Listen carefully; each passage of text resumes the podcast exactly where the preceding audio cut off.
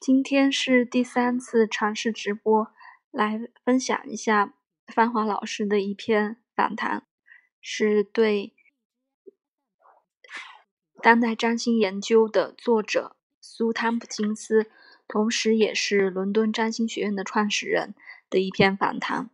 这篇访谈是年终的时候吧，应该是芳华老师接受丽品图书的邀请。对汤普金斯老师的一个采访整理出来的文章，在这里分享一下。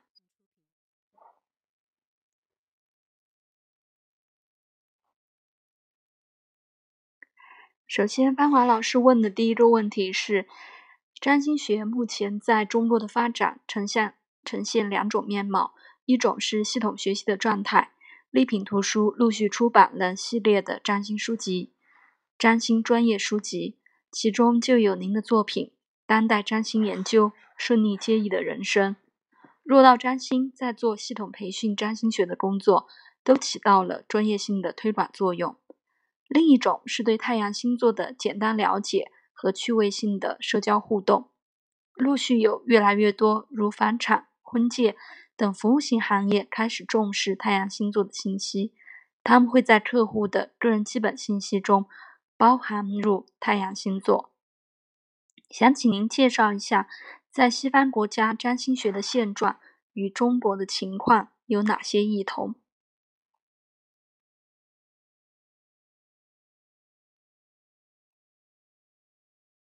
苏汤姆金斯针对这个问题做出了以下的解答。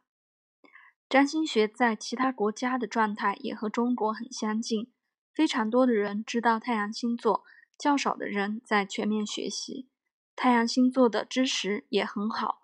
在我十八岁的时候，我正在做护士的工作，很偶然的，我读到一本很好的关于太阳星座的书，那本书对双子座的描述非常符合我当时最好的朋友的性格。我看后觉得难以置信，感到耳目一新。之后很多年，我搜集了很多人的太阳星座，并且认真研究这些星座的意义。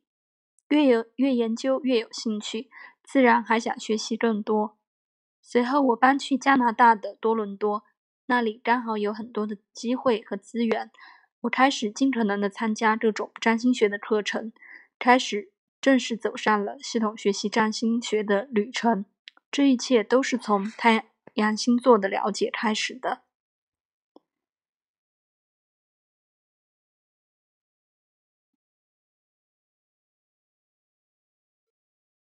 那这里呢，也简单介绍一下我自己学习占星的经历。其实也是从对最简单的对十二十二星座，也就是我们平时说的太阳星座了解的。嗯，是我应该是我上大学的时候，嗯，我们学校的一个校友跟我考入同一个大学。他因为那会儿我们是从县城毕业的，但是他对星座还是非常了解，所以。他他是摩羯座的，但是因为我不太清楚他其他的配置，所以就觉得很神奇。呃，上了大学之后，当时是新浪星座，呃，有一些很多的关于十二星座的内容，就觉得很有趣，也一直在看。然后慢慢慢慢的知道还有其他呃月亮星座啊、上升星座啊，每每一个不同的行星都会落在不同的星座。呃，我们每个人是有一个自己的个人星盘的，所以，呃，毕业之后也，大学毕业之后也，一个是从网上了解这些资源，还有一些是从，呃，买了一些书来看。嗯，这里提到的汤姆金斯老师的《当代占星研究》也也是我在一二年四月份的时候买的，嗯。其他还有很多，也是丽品最开始出的书，呃，史蒂芬阿若尤的老师的，嗯，生命四元素，还有生命的轨迹，这几本书我在我的荔枝 FM 里面也读了好多相关的内容，嗯，但是看书下来还是觉得要有一个系统的体系，嗯，后来又了解到若道占星，它有一些星座的课程。呃，占星的课程，但是都是要在网上，或者是要到北京非常远。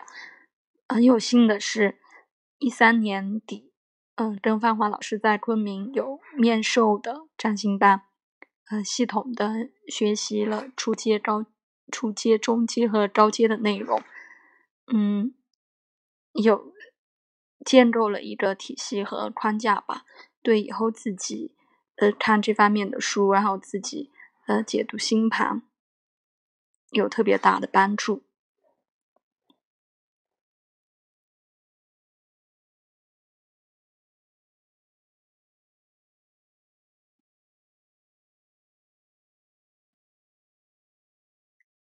接下来，芳华老师问的：您觉得占星学在中国会有怎样的发展？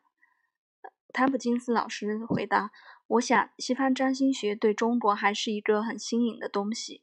在英国，我们也看到有越来越多的中国学生过来参加课程。我觉得这里对占星学的热情至少会持续一些时间，也许会达到一个很高的水平。虽然我还不清楚目前到底有多少中国人正在学习占星学，虽然我的书中国销售了大概几十万册，但对中国的总人口而言，这是一个比较小的比例。未来还会有多大的发展空间，可想而知。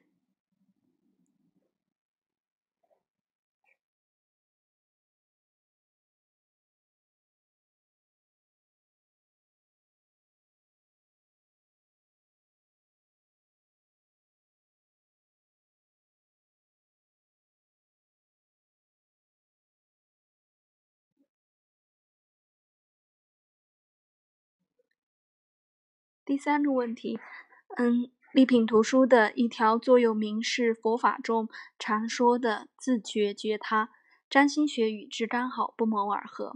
当我们运用占星学帮助认知自我与他人时，常有一个这样的问题会被提出来：既然本命星图在我们出生那一刻就已经呈现出来了，那么后面的整个人生是指在践行这张星图吗？您怎么看？代宿命论与自由意志呢？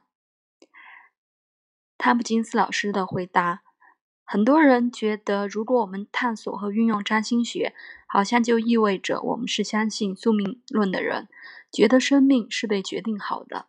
我不这么认为。有一个较为贴切的比喻：出生星图就如同我们的人生地图。假设我的出生星图是一片大沙漠，而你的出生星图是大平原。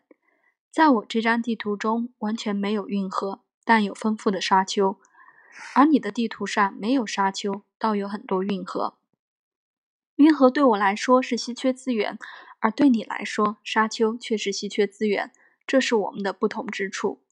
首先，我们需要了解自己的人生地图的整个景象，知道自己的资源和稀缺的资源都是什么。然后面对我们的地图，我们是终其一生局限在地图的某一个角落里，还是满怀真心，充分的探索整张地图各个区域？我想这是判断有没有使用自由意志的关键。本来我们可以去到自己地图的任何地方进行充分的探索，实践我们的自由意志，成为自己人生地图的探险家。遗憾的是，这样的人并不多。通过和占星师交谈，我们会得到很多帮助。因为占星学的第一作用就是能够增加人的自我认知。当我们知道自己越多，我们的选择就越多，我们的自由意志就越能展现。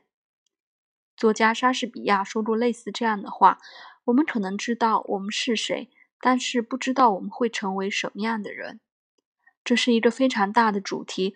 非常多的人不知道他们自己，更不知道自己能够成为什么样。人们太容易习惯性的为自己设限了，尤其中国人更善于此道。而所有的内在工作，无论是佛陀的指导，还是其他任何体系，我想认识自己都是关键的第一步。在这方面，占星学是非常有力量的工具，它可以和非常多的信仰与价值观体系良好共存。第四个问题，芳华老师问的是：当我们运用占星学进行自助和助人的时候，自己和他人都能感受到真实而具体的收获。同时，我们也参与到了彼此的生命中，想请您谈一下，您怎样看待助人工作与因果法则？我们会不会在运用占星学助人的过程中介入到他人的因果之中？苏坦普金斯老师回答：“我不认为我们真的会介入他人的因果。比如，你在这一段时间有天王星的行运力量，那么这个时期你会更容易和本命盘能量被天王星强化的人产生关联和互动，就像他们引领你的行运似的。但其实他们是你行运的一部分。换一个角度讲，如果一个占星师告诉你一定要做什么，或者什么一定会发生？我想这种占星师是非常草率的。如果真有这样的占星师和你这样说，你想你也不会真去做你不想做的事。所以我不觉得会有介入和改变因果的情况。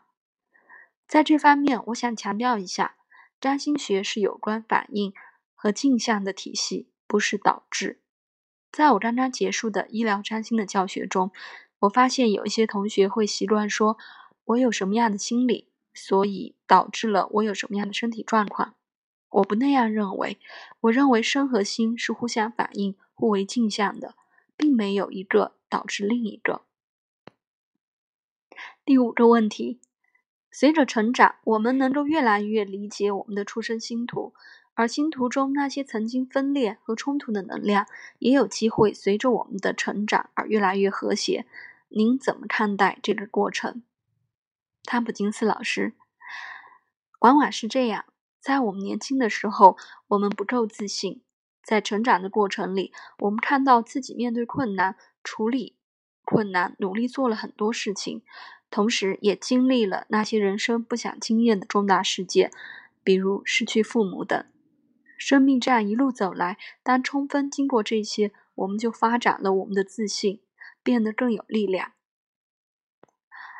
谈到这里，芳华老师也表达了自己的观点：中国现在这一代年轻人也确实在成长的过程中，开始能体验到这样的感觉了。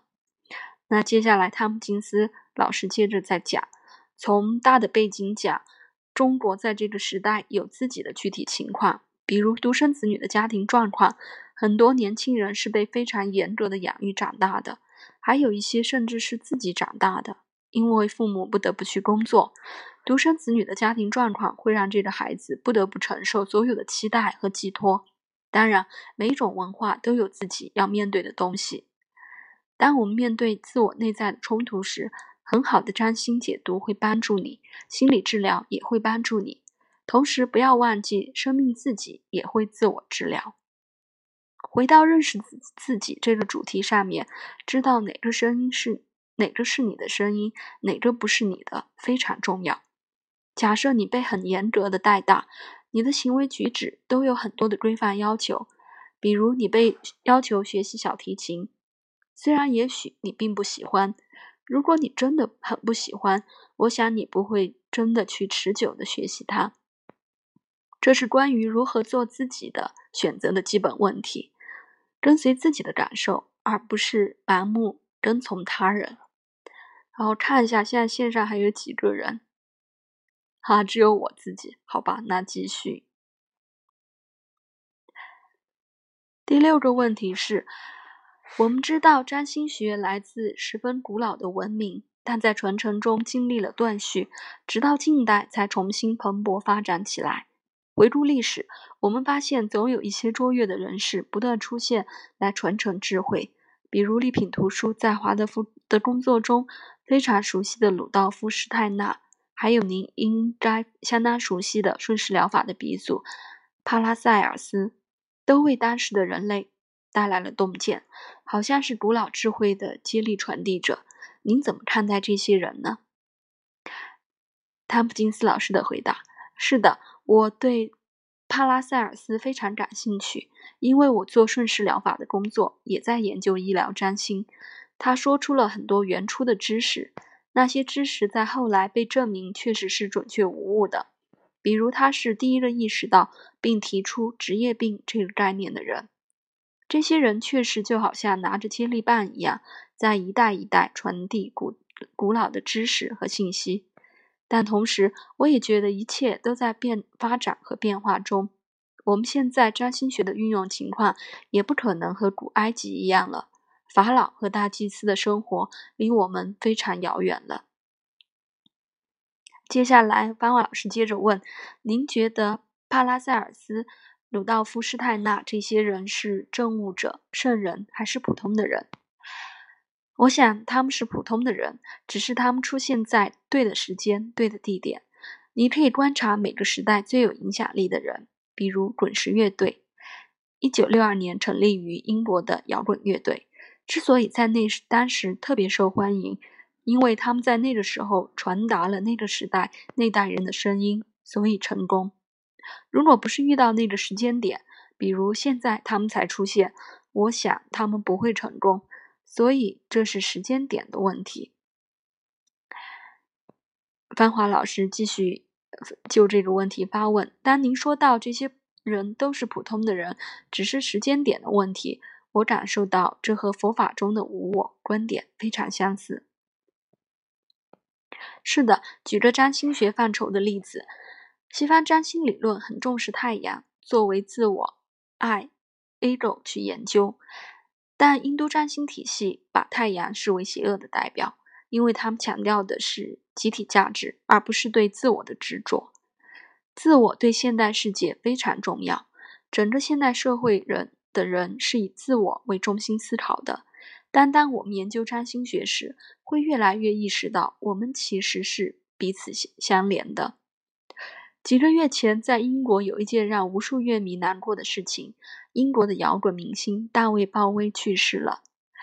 从占星师的观点来看，他去世的时间刚好是英国新的天文电视节目诞生的时候，一个非常受欢迎的天文节目，而且英国第一次有了自己的宇航员。在那个时段，他经常出现在电视上。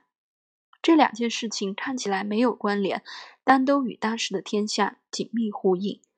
冥王星合向太阳落摩羯，同时被落白羊的天王星刑克。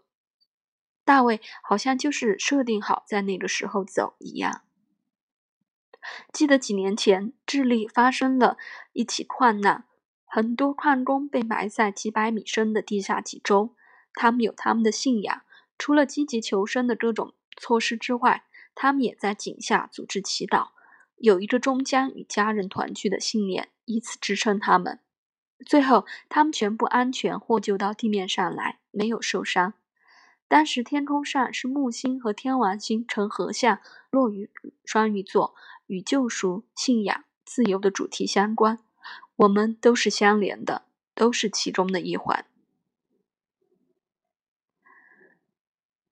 芳华老师的第九个问题是。有种说法是人的灵魂自己选择了出生时间和地点，您怎么看待这种说法？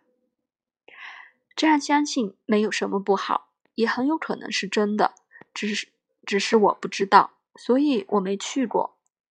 呃，只是我不知道，因为我没去过，所以不知道。有些占星师会重点说一些这方面的事情，我觉得不必这样，因为这些是不能被证明的。但是如果你有一种强烈的感受，那又不同了。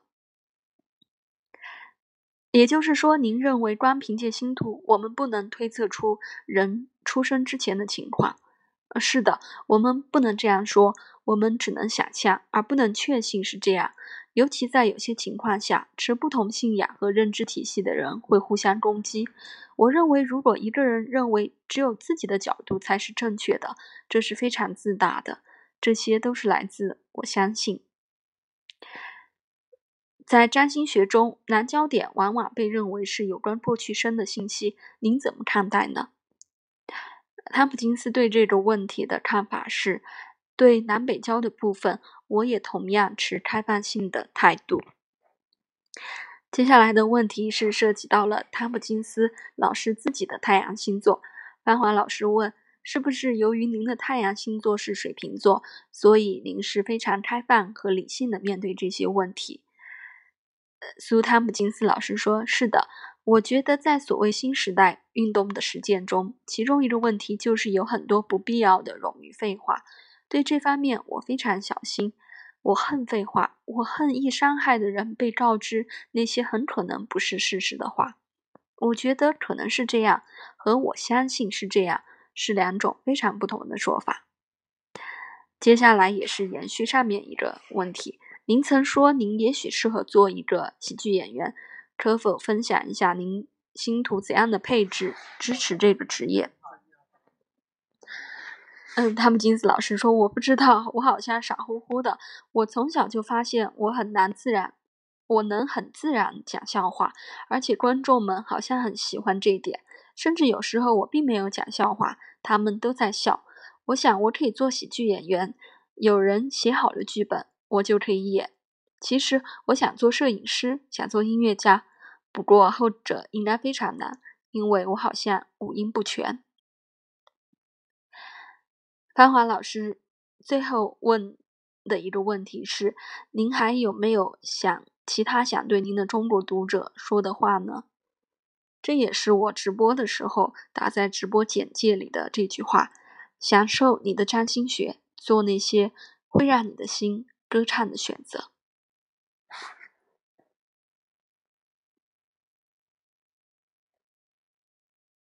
嗯，你好。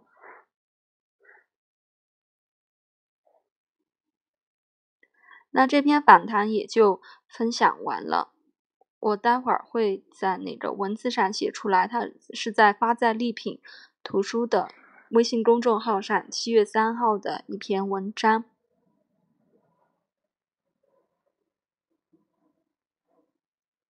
那今天的呃直播就到这里啦，下次我再再改进一下，想想有没有什么好玩的可以互动的，但是又不至于没有话讲。的内容来和大家分享，谢谢。